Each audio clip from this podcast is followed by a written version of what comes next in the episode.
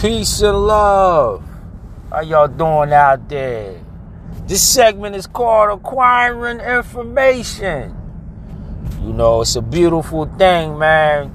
When you go from a state of unconsciousness to a state of consciousness. And that was a vow that was asked amongst the gatekeepers or the righteous men that had preserved information that I had desired at once upon a time in my life. You know, they always asked the people who wanted the information, what was their purpose if they gave you this information? You don't want to give anybody information and they have deadly intentions to harm others. You know, why are you acquiring your information, or what are you using it for? For the benefit of humanity, or the benefit to rule over people, control other people? You know, why are you acquiring the information that you're acquiring throughout your life or time span here?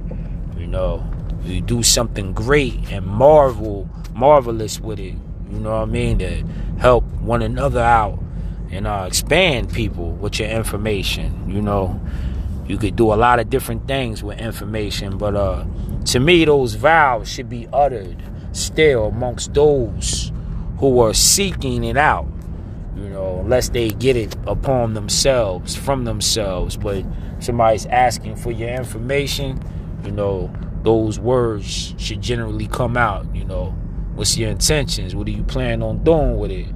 And to me, those are good things. It's like you taking a vow, you bounding somebody to the information you're giving them to, so they have a responsibility with it, and they will you just know who you're giving it to. You don't want to just give your jewels to anybody.